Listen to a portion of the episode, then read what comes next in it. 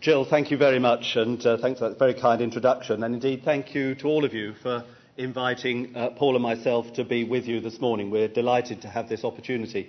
Can I just say I'm immensely proud of our team uh, at the Department of Health, uh, and in Paul Burstow as Minister for Care Services, we have somebody who uh, I, you know has over the years demonstrated his understanding of and commitment to carers. Um, I feel like somebody from the AA ad, you know, I may not know the answers, but I know a man who does. Um, and indeed, can I just add, it's kind of you to welcome me here, but can I add a welcome to, to those who come not only from around the United Kingdom, but indeed from around the world in order to be with us here this morning. Uh, i was told that we were going to be watched live uh, on Carers World Radio. I'm so old fashioned to think it rather strange to be watched on the radio, but apparently by the wonders of the internet this is today possible. Um, so it's great to welcome people um, to the United Kingdom, and I hope the debate that you have here is something that will not only help us to move forward the lives and the support for carers in this country, but indeed right around the world. But of course, as we debate the policy on care services and care support, we have sometimes overlooked what a very personal thing it is. For each of us, it's about the most important needs of those whom we love and those whom we care about the most. And indeed, for everyone here today, or indeed those who are watching us, there is a different story, there is always a different set of needs, and there should therefore always be a different approach. But of course, many of the challenges carers face often seem very similar as well. Many of us, indeed not just in this country but elsewhere, deal with social care systems that are deeply stressed, that are derived from earlier, and I'm afraid sometimes often rather simpler times, that are struggling to provide the service that cares, carers and those they care for deserve, and that often leave carers bearing a heavy um, sometimes an excessive burden. So now we in, we in government, we know we have a duty to carers uh, and for those whom they support to provide a better system. And we know that the demands we face are only going to increase. Like so many other countries around the world, our population is rising and it is ageing. Today there are around 6 million adults in the United Kingdom providing unpaid care and support to family members or friends. That's one in 10. In 30 years' time, that number will be 9 million, a 50% increase. In England, more than a million people care and provide care for more than 50 hours per week. And a third of those carers are themselves over 65 years old. Already one in six carers, again a million people, have given up work to care. That situation is not going to get any easier that I described. Today, for every one person in retirement, there are four people working. In 20 years' time, that ratio will move to one to three. And at a time when we're trying to rebuild our economy that, and to reduce our deficit, this is a serious problem. Now, of course, it's time we move beyond what Mary Webster uh, described in the early 1960s when she said carers were effectively under house arrest. We have to provide people the support they need so they can continue to lead the life they want. We have to give carers the tools to ensure that they can fulfil whatever they feel is right uh, in supporting their family members alongside their other commitments, whether that means working, looking after children, or simply retaining a degree of independence. So, in the programme, the coalition programme for the government, we enshrined our commitment to provide that support. How can we create the stronger, more flexible, sustainable system we need? The system must be reformed, and in doing so, I want to be clear about the principles on which reform should be based. First, prevention. We must place renewed emphasis on keeping people as independent as possible for as long as they feel able, not least by providing earlier support. We've made some good progress on this. We've changed the rules already so that hospitals will be responsible not just for treatment in the hospital itself, but for patients for 30 days after discharge. Specifically because we need to integrate the care that is provided in a hospital with that that is provided in a community after treatment. But we need to do so much more in terms of home adaptations, telecare and telehealth so that people feel um, and in the community know that from a very early point we are there alongside them, helping them to maximise their independence uh, at the moment they begin uh, to become vulnerable. Second principle, protection, of safeguarding, to ensure that people be- don't feel so exposed and isolated and alone when uh, the vulnerability uh, begins to happen to them. So they don't feel, equally as protection, that they don't feel that everything that people have worked for through their lives can simply be lost as a consequence of what is, in effect, the arbitrary consequences uh, of illness and vulnerability. Third principle partnership.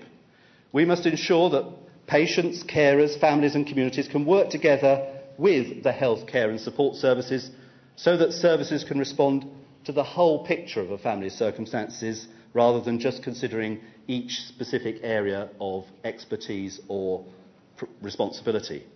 And a partnership between families and the state, balancing the primacy of a family's responsibility with the collective solidarity of state support.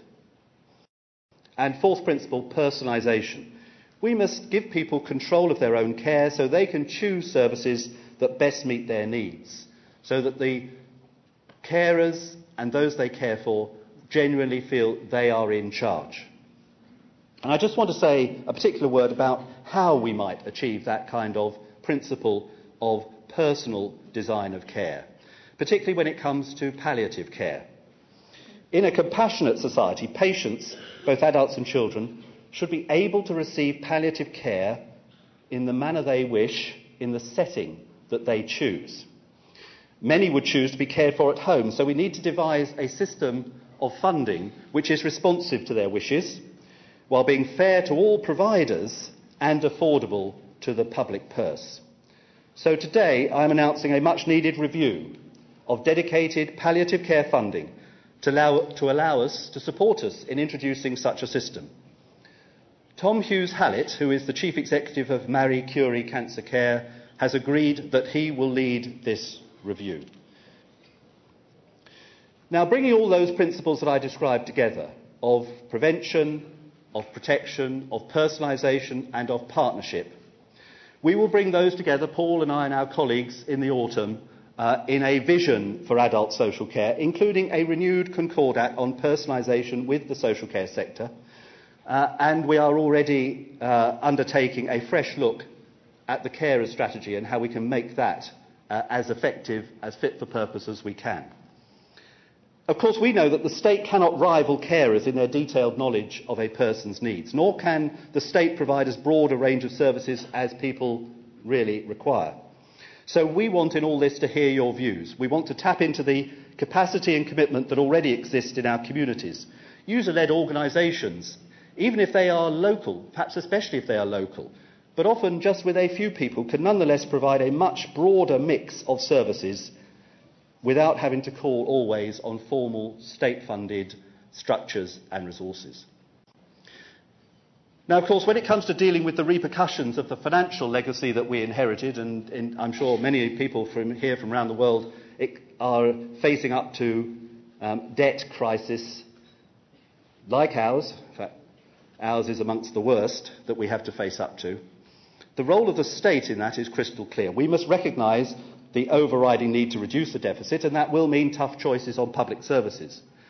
So we have a responsibility, all of us, in provision of care services too, with local government to ensure that our care is as efficient and as effective as possible. We have to maximise the potential of reablement, of telecare and other innovations, which can dramatically improve people's lives. Some local authorities have picked up this challenge, others have not. We need to accelerate this change so that these services and that approach is the norm. But of course, increased efficiency in the system will only take us so far. We need reform for the long term. We need to find a new settlement to the funding of social care. So we will establish an independent commission to consider how we can ensure responsible and sustainable funding for long term care, which strikes a fair partnership between the state and the individual and their families, and which takes fully into account the vital role of families and their carers.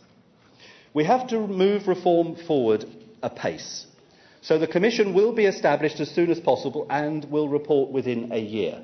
We will then respond to the Commission's findings in a white paper in the autumn of next year. Despite the fiscal crisis we inherited, perhaps even more so because of it, we cannot let the reform of long term care go into the long, term, into the long grass. It's hard to overstate the importance of social care and of the selfless contribution that carers make. In this country, the carers movement has been building for half a century. It's come a very long way from an issue that was little understood to one I hope that is much better understood today. But of course, the system has not always kept pace.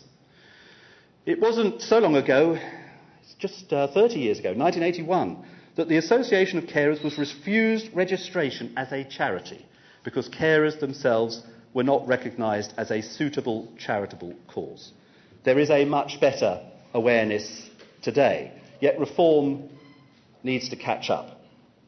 Today we are putting social care front and centre. It is recognised, as I said, fully in the coalition programme.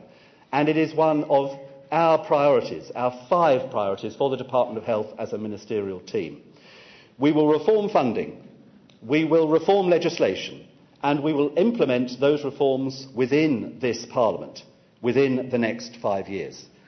I hope by doing that, not least, we will help all of you to meet the challenges ahead, not just because it is our social responsibility, but also because, as individuals, carers deserve nothing less. Thank you all very much indeed.